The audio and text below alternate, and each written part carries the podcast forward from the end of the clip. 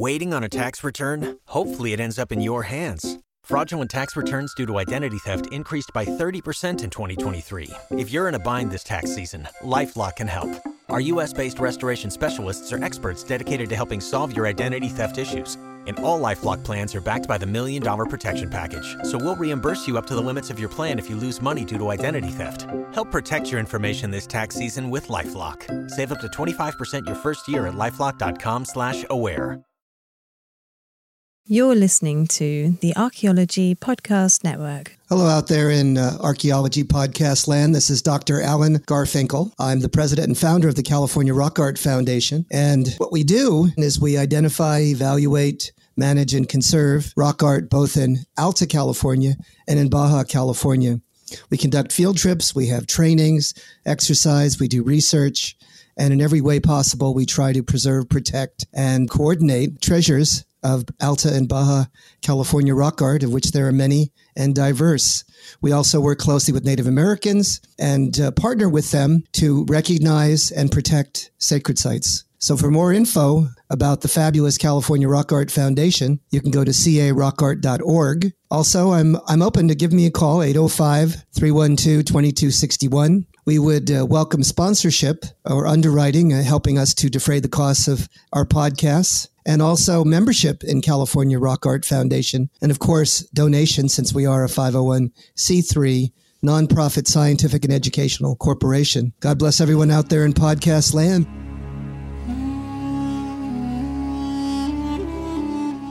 You're listening to the Rock Art Podcast. Join us every week for fascinating tales of rock art, adventure, and archaeology. Find our contact info in the show notes and send us your suggestions.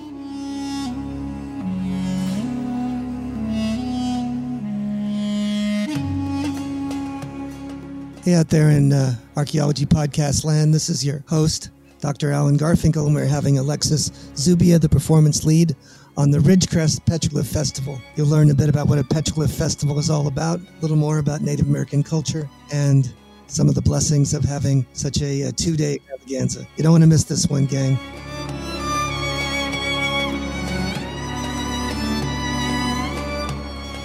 Hello, everybody in uh, Archaeology Podcast Land. This is your host, Dr. Alan Garfinkel, for episode 93 of the Rock Art Podcast and we are blessed to have our guest scholar, our our interviewee of Alexis Zubia, who's the uh, performance lead for the Petroglyph Festival in Ridgecrest, the one and only, the uh, the rock art extravaganza that uh, has been going on for quite a number of years, and I believe it's the only one in the world. Alexis, are you with us? Hi there. Yes, I am. Thank you for having me on today's podcast for the 93rd episode. Thank you, Alexis. So the way I uh, start this out is uh, I ask you to kind of reflect and go back in your mind about how you ever got involved with with this, with a petroglyph festival and being involved in the performance uh, aspect. How did that come to pass, and how did you get interested in being part of this whole shebang? And maybe uh, give some people um, a soundbite or two about what a petroglyph festival could be. Cool. Awesome. Well, um, I have been joined for the eighth annual Ridgecrest Petroglyph Festival was my first year as the performance lead. I did it only Saturday, and then this year was my first time doing both days. We'll backtrack on how I got started. Well, my dad is the chairman of the Pet- Ridgecrest uh, Petroglyph Foundation, Educational Foundation. And so he's kind of, prior to him being the chairman, he had been associated with the festival, kind of helped get it together in its early years. And he was actually the performance lead for it. And so I used to go as just an attendee of the event of the festival and I would just see everything to light. And it was just really, really exciting for me. I really enjoyed it. And then when he kind of moved up in that realm, I decided to kind of, you know, ask around and take that lead. And here I am. That's fantastic. So what is the Ridgecrest Pe- Festival? Maybe give us a, a few sound bites if you could. So the Ridgecrest Petroglyph Festival first started nine years ago, and the whole idea behind it was just to bring to life, you know, first of all, the petroglyphs that you would probably have more information on, but that are, you know, on our China Lake Naval Base. So that was one of the reasons why we we considered it being the Petroglyph Festival. And then all the Native American culture that is surrounding our area, all the tribes that are in our region. And so that was really the focus of it. Obviously, the first few years were not as geared towards as Native American while we were still getting our footsteps in the door.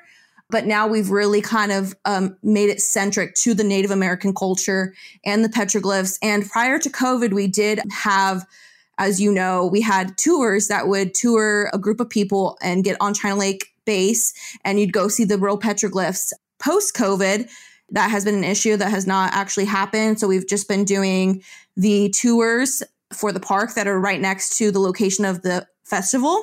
And so that that's kind of the whole that's the whole realm of the festival. Now, you know, it's just really there to have fun and, and understand the culture and respect it and to just really see this side that the Native American culture is allowing us to see. So that that's that's really what the festival is, is about. So the Petroglyph uh, Festival is an annual function.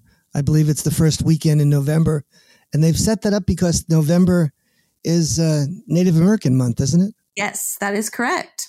So uh, I know it's evolved uh, from its original inception. I think I've been part and parcel of that, attempting to support and help with uh, identifying Native American themes and entertainment and what have you, both being successful and also failing miserably.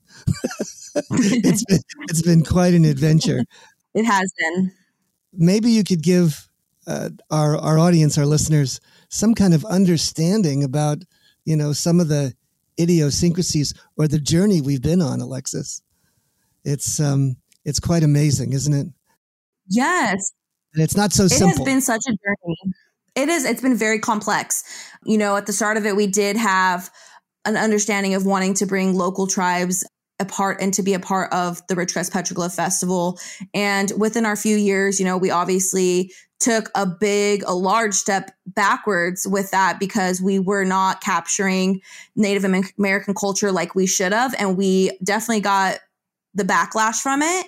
And so, you know, to continue to keep the Native American culture alive with this festival that happens, we had to outsource and we had to find tribes from the Grand Canyon. And obviously, in recent years, we started to get more local tribes. We started with the Tuba Uh, I can't remember his name, uh, Darren, something so like that. T- yeah, so you had the Tubatulabal who are in the South Fork of the Kern River in the, the far Southern Sierra. Yes, we finally got them back for the first time, you know, which was a lo- first local tribe in a long time, which was last year. Yeah. Our point of contact, rest in peace. He um, actually was in a motorcycle accident and passed away. But that was really unfortunate. But after that, we started to really get local tribes to want to commit to this. And this was our first year where we had, you know, the importance of the local tribes. And we really got to, you know, we got well, we, as in my dad, he got the uh, powwow out there, and just really beautiful to see how from past years where we started with local tribes to where we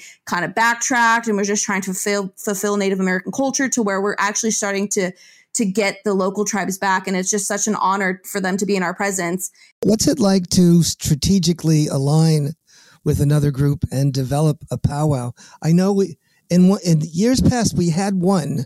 I remember. Yes. But then yes. then we we had skipped that for many years as well, and then brought it back. Did we not? Yes, no, that's completely correct.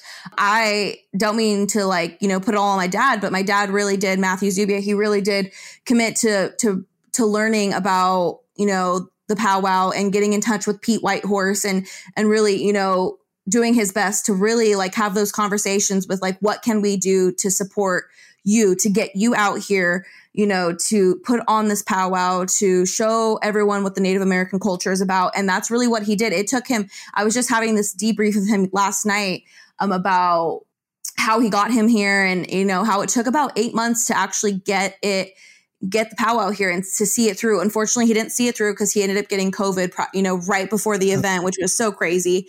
But yeah, he really that was really what it was. And I talked to Pete Whitehorse, and you know, he would love to to talk to you know to his point of contact, which he sees as my dad, and and really see if maybe next year is going to be the start of something great.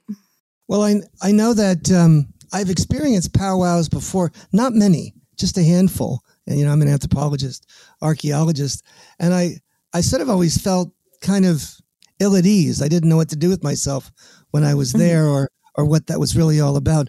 But this one I felt very differently. I have to tell you, the way the announcer and the drummers and the the uh, ceremonial dancers were respected and introduced and loved on and honored and paid homage to was really really something. Yes, it really was. Do you understand? Yeah.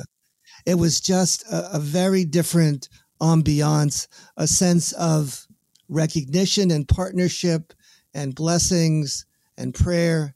I mean, all of that all mixed together with with the dancers. And I thought that the um, the general public who saw it and appreciated it, I think I think they were into it. I think they they enjoyed it. Did you get much feedback on so that? too. Yeah. Um, I actually got a lot of feedback. I got so much feedback, I didn't know what to do with it. to be Well, quite well, frank with okay. you, Well, well tell, give me some give me some sound bites, please. Of course, yeah. Um, so a lot of people were really impressed with how much Native Native American culture that we brought to the Rich Petrol, the ninth annual one this year, and that was that was really like you said the soundbite for everything. Everyone was just really happy that the powwow was there. Not only the powwow, but you know the fried bread and just just everything and its whole entire ambiance that the native american culture brings to our community our small little community. I mean there was people that were coming up to me from outside of our region. I mean people from outside of our country. There was people from europe. Like there was people from all over. It was really really amazing to see how you know they just heard a powwow and you know maybe they were visiting from Dow Valley and they they drove on over here there was obviously locals that were just really impressed with how large the turnout was this year. Got local vendors and vendors from all over that were just like, wow, you know, local vendors being like, wow, this is amazing. I've never seen it like this before, even prior to that one time we did have the powwow. And I had other vendors that weren't not local that were like, I'm going to come back. This is great. I've never been here before, but they they just were so they they they did great financially. They they made a good amount of revenue. Well, I have to say, you know, I'd been to many I don't think everyone, but but many of the original functions, the petroglyph festivals, the two day events, mm-hmm. and and this one was a transformation for me. There was something very very different. First of all, the numbers of people were just out, extraordinary. I, yes. I think that the, I think the the visitation was up radically. I don't know what the numbers. Did you get any estimates or anything like that? I, I, think our marketing team is still working on those numbers and they'll probably give those numbers to our executive director of the Welcome Center here shortly. Um, and then we'll, we'll uh, put those numbers on our website like we usually do on the rpfestival.com website, which will kind of, it'll showcase the numbers from each year moving forward. Yeah. So that was amazing. And then additionally, there seemed to be seemed to be more high quality vendors, and the food was phenomenal, and the and the people were very very friendly, very open, and and very. It was just different. There was a a different flavor and feeling about the whole festival. It was. It really was. I totally agree with you. So, give us a, a, a bit of an understanding of your role and what your responsibilities were with respect to the uh, last festival. Uh, yes. Um, so uh, obviously, as you mentioned, my title is a performance lead. I took that on, you know, last year, and moving forward, um, I will probably take on that role for a few more years to come. My my role specifically is to not, you know, more so last year, but to help get the performers out here, to to help select the performers, to help them to feel at ease, to help them want to come out here. Now, once we get them out here, my role at that point is to make sure we get all their writers, which is like the requirements for what they will need to be able to perform. And, you know, I set them up in a green room and, mm-hmm. you know, we have basically, it's basically a space, you know, for them to be able to unwind, you know, get, get ready for the performance and, you know, get changed, whatever, get some refreshments in. And then at that point, um, they'll come up on stage and I, I, I introduce them. I'm kind of like the MC and I, you know, give everyone a little bit of a backstory about them and they perform. And then at that point, you know, same thing. I, you know, take them to the green room again and kind of just it's on repeat. And I really get at that point, I really get to understand their culture and get to know them on a deeper level just being, you know, face to face and having that interpersonal interaction with them and just make sure, you know, that they are very pleased with with how everything's turning out so we can get them back next year. So I guess one of the first things was it's not so easy to acquire a Native American uh, performer, is it?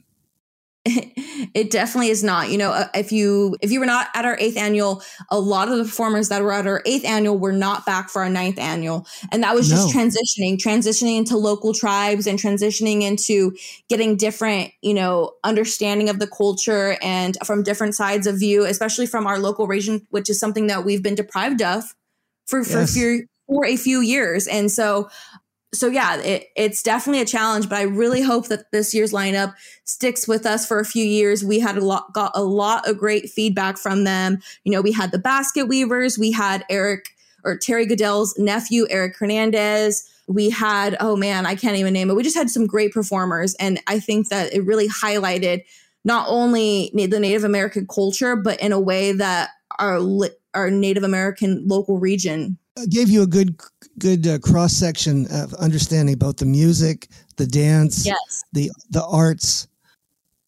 Last year, when I was at the festival, I decided that you know we have this thing called a petroglyph park, and and wouldn't it be interesting to use that as a means of of educating and entertaining people and having them learn a bit about the uh, petroglyphs, since that's the theme of the of the festival, and I didn't know if it would work. I didn't know if it would work or not. I mean, I'd never we'd never tried that, so we gave it a go, and people loved it. And then this time we we elevated that, made it a, one of the centerpieces, had people sign up, and oh my word, there was like you know, I did four little tours, walking tours, one day and three the next, and I think the most people I had one was a dozen and um, it's a lot of people. It, it's a lot of people, and and very entertaining, and people people signed up, and I actually had to air, uh, add an early one because uh, a couple of people from San Diego uh, wanted to uh, have that tour as well.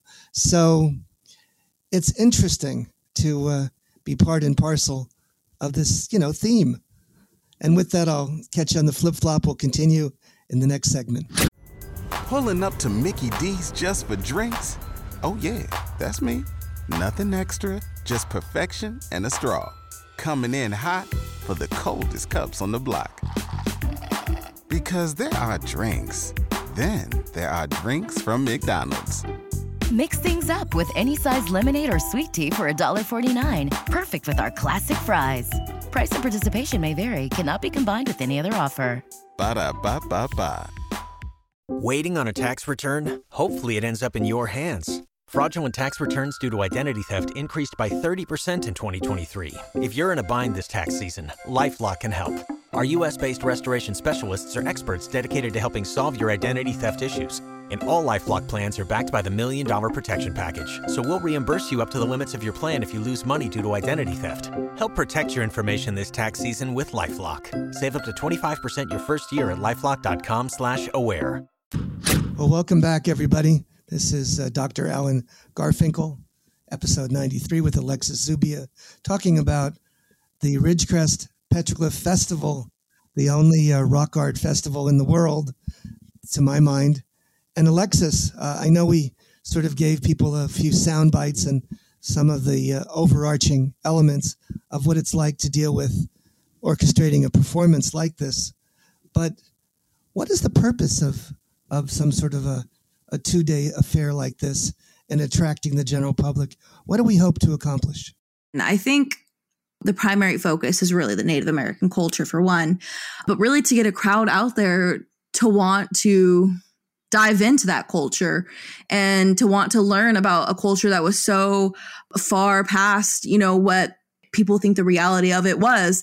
Um, and to really understand it in, into the in the way that it was not only for enjoyment, but for, you know, respect and for, you know, just a complete complex understanding in in the way that a festival brings, you know, food, friends, family, you name it, you know? And so I think that's really like the primary purpose of having the festival is to just dive deeper into that culture for people that may not be in that culture to like want to to be a part of it and be a part of something bigger than themselves. And I think that's really the cap- what we try to capture in this festival. Yeah. I know as an archaeologist, anthropologist, I've worked with Indians, Native Americans for uh, 40, 40, 50 years. And it's not always an easy interaction. Yeah. There's conflicts, there's different values, there's uh, laws that are regulating the way I behave, and sometimes those laws are not uh, respectful or not in the same vein as the Native American traditions or the directions they want me to go. So it's a, it's a it's really a challenging circumstance. But with this festival, you have entertainment, you've got food, you've got fun, okay. but you do but you do have authentic native people that are attempting to preserve their culture yes. through a variety of ways, through tradition, singing, drumming, dancing, uh, decorative arts, what have you, and then introducing some of that to, I think, the public who may have never seen that before or may have never experienced it so intimately. Am I correct? I think you hit the nail on the donkey. I think that's exactly what it is. And I I don't think I could have said it better. Quite frankly, I think I think that's exactly what the festival's about, you know, pr- preservation and of the Native American culture. So that's a that's an interesting issue, preservation of Native American culture. And that kind of overlaps with the uh, resource base that sort of spawned this whole festival. Now, Ridgecrest is attempting to brand themselves as the city of the petroglyphs. What does that mean? I think, for one, you know, like we highlighted earlier, the petroglyphs that are on the naval base, China Lake Naval Base. I think, for one, that really is, you know, the stepping stone for why the city of Ridgecrest holds this festival. I think I, I think they were looking for some sort of a a tagline, a signature, right? Something that something that would give them distinction, and certainly the Maturango Museum being there on the main drag. Exactly. I mean, yeah, th- those two right there, and then you know, introducing it every yeah. year for people to come and to come see it again, or people that have never been to come and understand it in a way that they've never understood it before, or if at all. And so I think that that is why the city of Ridgecrest really tries to highlight such the such a festival because it's important to highlight it. I mean, we said it earlier, preservation of the Native American culture. It's been hindered for so long, and I think that to to speak out in a festival, it's like there's no other way. There's no better way to do that. Uh, Alexis, that's that's a really good you know way to look at this because I think one of the themes, the functions, the um, way in which that the city of Ridgecrest uh, has partnered with the uh, you know Ridgecrest Chamber of Commerce and the uh, the uh, the Welcome Center as well. There's a lot of different different different moving parts, isn't there? A lot of different entities that are that are all sort of integrating. You've got the Maturango Museum, and then you also have the base. Now the base at China Lake, you know, is a million acres, but their mission, of course, is to create instruments that we can defend ourselves with. And they're in the business of armaments and weaponry. So, but they have been a, a, uh, a very active advocate in preservation, conservation, in uh, allowing people to visit the uh, One Main Canyon. Now, part of the reason that they were unable to facilitate visitation was twofold. Of course, one was because of the uh, pandemic, right? Right. But what's the other one? The 2019 earthquakes. right. Why don't we say a little bit about those earthquakes, Doctor? Yeah. I think we had two of them, right? We did. We had them, what, July, I want to say July 4th and then July, July 5th. 4th. Yeah, July 4th and July 5th. I think the fourth one was off the base. The fifth had its centerpiece there at the base. And Correct. I'm told they had something they have something like eight billion dollars worth of damage on the base. Something I heard that.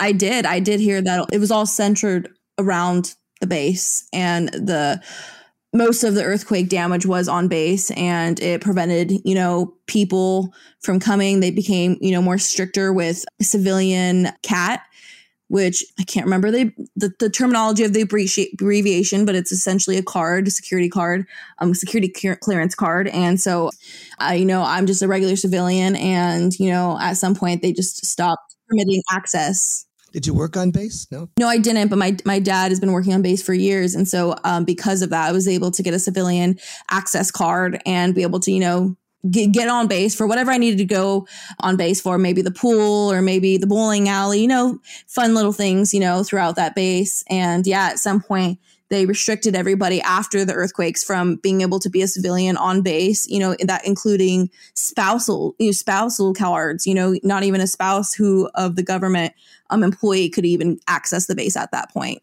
and to this day. Yeah. So I know that during my tenure, my association with the base through many, many decades, things have gotten more and more and more difficult to access the base to go anywhere else but Little Petroglyph Canyon. Now, fortunately, in the last few years, I had a, um, a graduate student uh, who wanted to get her PhD from the University of Florida, and she was permitted to go to a number of different canyons and photograph and document petroglyphs throughout the base during her tenure there. She was there for a couple of months to do that. So there are occasions and circumstances, windows of opportunity, but again, it it it just depends upon the circumstances, and uh, there's been a lot of uh, you know chaotic and tremendous challenges that the base right. is facing. So Definitely, I've heard, hopefully, hopefully, I've heard that um, come the spring, come May, they're now considering opening up Little Petroglyph Canyon again, but we shall see. I heard that too. We shall see, right? Um, it would be such an honor to re restart what we'd started nine years ago. The visits. The visits, the visits. And so I think that that would really highlight our festival again more than, you know, it did before because we've been, like I said, deprived of being able to to visit the canyon and so i really you know i really hope that we get to see the light someday again but at the same time i am understanding of the concept as to why it is restricted from yeah. the public. And i and i do too. Now i i think i understand that they're opening the canyon or the the facilities. They're on the base to Native Native Americans selectively, and they're allowing them to go to the Coso hot springs for their sweats. Have you heard that or no? I actually have not heard that. Enlighten me. I'm, I'm a little intrigued on this.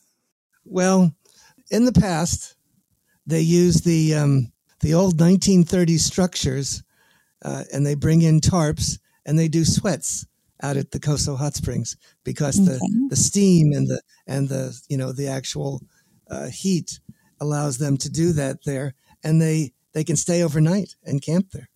Interesting. And I think it's I think it's only that's, for Native really people neat. and those that. And this is just a select.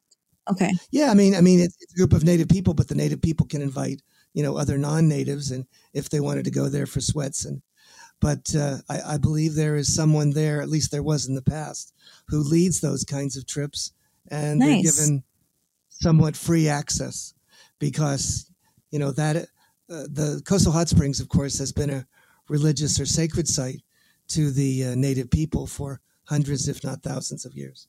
Neat. That, that's really neat. Have you ever been out to the uh, hot springs? No.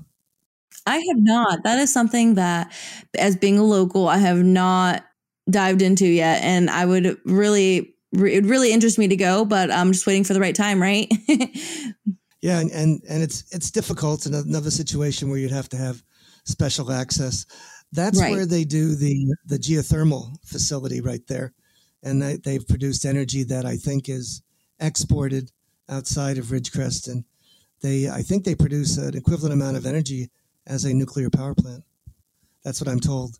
So you can imagine with this uh, active geothermal energy available, it um, it makes it uh, an, an, interesting exercise. You've got the the uh, you know the, the industrial side, plus you've got the religious, sacred, and uh, native tradition side meeting up at, an, at one interface.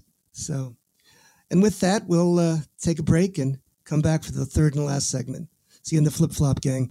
You've worked hard for what you have your money, your assets, your 401k, and home. Isn't it all worth protecting? Nearly one in four consumers have been a victim of identity theft. Lifelock Ultimate Plus helps protect your finances with up to $3 million in reimbursement. LifeLock alerts you to identity threats you might miss, and if your identity is stolen, your dedicated U.S.-based restoration specialist will work to fix it. Let LifeLock help protect what you've worked so hard for. Save 25% off your first year on LifeLock Ultimate Plus at lifeLock.com/slash-aware. Terms apply. Pulling up to Mickey D's just for drinks? Oh yeah, that's me. Nothing extra, just perfection and a straw. Coming in hot for the coldest cups on the block. Because there are drinks. Then there are drinks from McDonald's. Mix things up with any size lemonade or sweet tea for $1.49. Perfect with our classic fries. Price and participation may vary, cannot be combined with any other offer. Ba da ba ba ba. Welcome back, gang.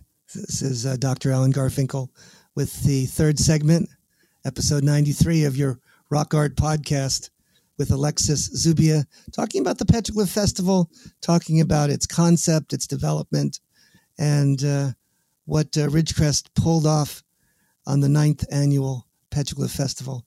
So, what do you think the greatest wins were, Alexis, at this festival? What do you think we that was done the best, and you heard the best things about? And what would you do different, or what what things would you bring back? And um, what ideas would you want to uh, test out during uh, this next year? Yeah, well, I, de- I definitely think that we captured the Native American spirit, the culture, with having the powwow there, number one. I mean, they handled everything how they they handled it. We we gave them the reins. They basically ran it and you know contributed the entire powwow. We just we just helped them get here, you know, and they took it from there. And so I really think that us la- allowing them to do that for one was what really captivated the festival. And I would definitely hope that they would, you know, decide to come back in years g- moving forward. As far as, you know, my focus, which was, you know, the stage, the performers on stage, I think that we really captured a lot of that American culture that we have not in the past, and not that we haven't completely in the past, but I think we really highlighted that local, that local spirit, that local reality. And I think that was really, really important for this year's festival. And moving forward, I would love to keep that going. Uh, You know, obviously, each festival, there's always something new that we learn about that we need to do better in the in the next years moving forward. And you know, this year I think we were very limited on that. I think you know we did very we did very well at capturing what we wanted to capture all along for these last nine years and or eight years prior to this year. And so, as far as that goes, I mean, I'm always open to to to consideration of you know other people that that you know one was hey you know why aren't you playing music during the dead period of the performances but we really want it to be all about Native American culture. So, you know, something that we have been talking about is maybe having instrumental Native American music playing when there aren't any performers on stage to kind of, you know, make it not sound so dead. Cause, you know, the powwow is ac- across from where all the vendors are, from where the stage is. So it is hard to hear when you're in one vicinity and you're not near them. And so that's one thing that we we kind of discussed and hopefully that we can bring that th- that next year, but I don't think that it was a breaking stone for how successful this festival was. I just think it would be a great incorporation moving forward. Did people partake and go into the uh, the welcome center much? Was that was that highlighted or showcased? I don't think as much as last year since we we opened it last year, but I did have a few people ask me where are the camel rides? why don't why aren't there any camel rides? And so I, I think that that would be really cool to like maybe bring that back. But at the same time, I think the importance of just like the Native American culture is what we want to define the festival as. And so the Welcome Center, yes, we would love for people to go to the Welcome Center. We'd love people to go check out, you know, like you had um, the virtual reality experience for people to understand what was it, Little Rock Canyon or the petroglyphs? Yeah. And so, Yeah. yeah. that would be great. But if, if not, come another day, you know, we understand. But the concern with that is obviously there was a lot of people that were not locals at this festival. So we want everyone to get all the experience. But at the same time, it'd be great if they loved it so much that they come back and get a different experience that they did the year before. And so I think it's important to really just highlight the festival and have the welcome center. I mean, we had we had a booth there and we were, you know, selling, you know, merchandise and, and letting, you know, giving people information. And, you know, I think one thing that we could highlight more is having more informational booths within the Native American culture. I mean, we had Dr. Parker and Lucy Parker there and they they're basket weaving ladies and they had a lot of information. I mean, years of knowledge in their culture. And I think that that right there was so great to, to capture that information um, within the their their community, and to have more of that would be even better to highlight more of the festival. Um, we had a great stream of, of vendors of um, I can't think of the word right now, but of, of, vendors who were selling merchandise within the Native American realm, and so that was great. And I, I think we really did a great year this year with capturing all that. Of course, we had um, non Native American retail vendors and um, food vendors. And that was also great too. We want them there. We want them to come and share the experience with us. And so I think overall, this year was really spot on to what we hope to see in the next few years and moving forward. Yeah, no, I, I think you did a fabulous job. I think you accomplished your aims, and I uh, really felt good about participating this year, uh, above and beyond everything else that had been done before. Also, the uh, natural environment gave us a, a wondrous couple of days. It wasn't windy, the weather was perfect, and the and the weekends were uh, were great. It really right. was. It was really really wonderful. And sometimes that's not the case. Sometimes the wind the wind can get us down in Indian Wells Valley. But um, the W word. Indian, yes, the W word, right? But uh, Indian Wells Valley is a remarkable place, and uh, it's good to educate people on uh, the nature of its natural environment, its history, its prehistory, the flora, the fauna, the ecology, etc., because it has a lot going for it and a lot of remarkable aspects. And many people, uh, I, I've I've talked to them, and they've lived in the area for many years, and they are are ignorant of anything about where they're living and what the history and prehistory and other elements are of it, uh, which always surprises me. And I've uh, hmm. also noticed that a number of the hotels and other elements don't even know about the Petroglyph Festival to speak of, which is surprising to me after so many years. Right. That's- I think you're getting the word out much better these days, aren't you? I think so, yes, but there's always, you know, room for improvement. I, I hold our festival to a high standard now that we're coming up on the 10th annual, but I don't shy away from from more marketing, from from more um, captive capturing, you know, a larger audience and getting everyone out there to really understand the what the Petroglyph Festival is all about, really. So yes and no. Yeah, I know in the past the local paper has has always featured and talked about the festival and had uh, interaction. Posters yes. And then the also the closing of you know the main streets to get in there. I um i went down the wrong way and the police uh, told me what i was doing wrong. So that was nice to to get that back. And then um, i was uh, toured around in one of those little buggies. So that was also amazing but uh, nice. uh, people were so helpful to me and so happy to see me and such a wondrous experience so why don't you uh, put a bow on it, Alexis, and and uh, tell us what tell us something to be the tagline for festival number ten. How's that? Definitely. Well, you know, next year, November, the first weekend of November, we'll have the 10th annual Red Ridgecrest Petroglyph Festival, double digits something we've been looking forward to and something that we really um, want to start diving into way before we have in the past. Um, we really want to highlight all the Native American culture. We're going to have um, pretty much similar lineup that we did last year. God forbid, as long as the performers were happy and want to come back.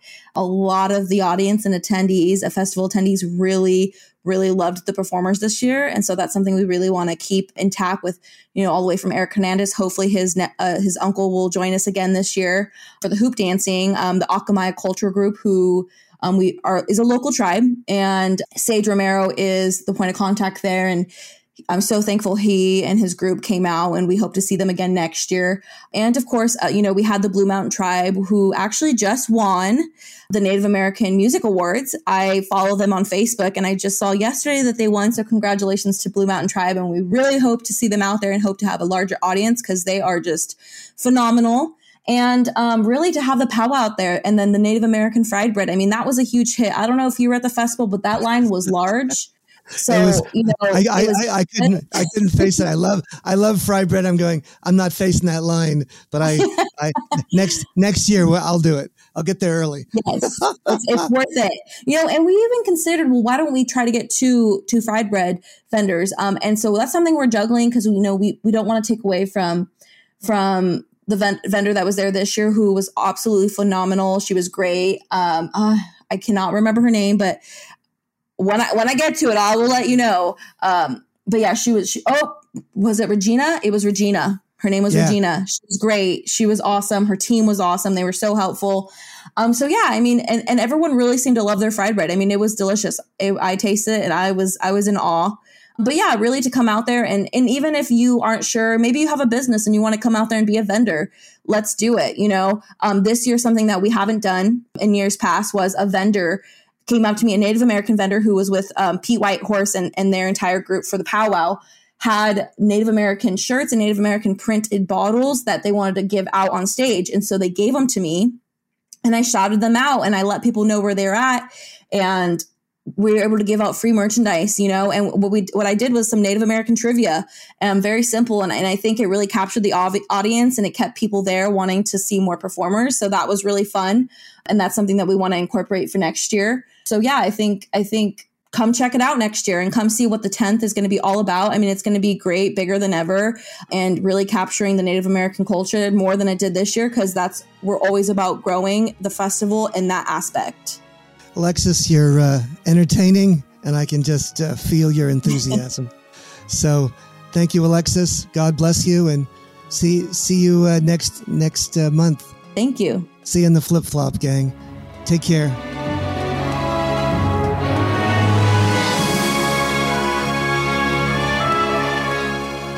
Thanks for listening to the Rock Art Podcast with Dr. Alan Garfinkel and Chris Webster. Find show notes and contact information at www.archpodnet.com forward slash rock art.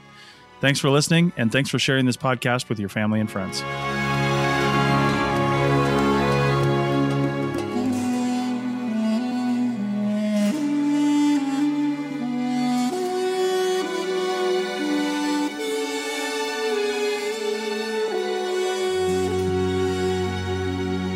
This episode was produced by Chris Webster from his RV traveling the United States, Tristan Boyle in Scotland, DigTech LLC, Cultural Media, and the Archaeology Podcast Network, and was edited by Chris Webster. This has been a presentation of the Archaeology Podcast Network. Visit us on the web for show notes and other podcasts at www.archpodnet.com. Contact us at chris at archaeologypodcastnetwork.com. You've worked hard for what you have your money, your assets, your 401k, and home. Isn't it all worth protecting? Nearly one in four consumers have been a victim of identity theft.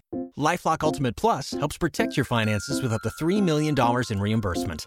LifeLock alerts you to identity threats you might miss, and if your identity is stolen, your dedicated U.S.-based restoration specialist will work to fix it. Let LifeLock help protect what you've worked so hard for. Save 25% off your first year on LifeLock Ultimate Plus at lifeLock.com/slash-aware. Terms apply. Com.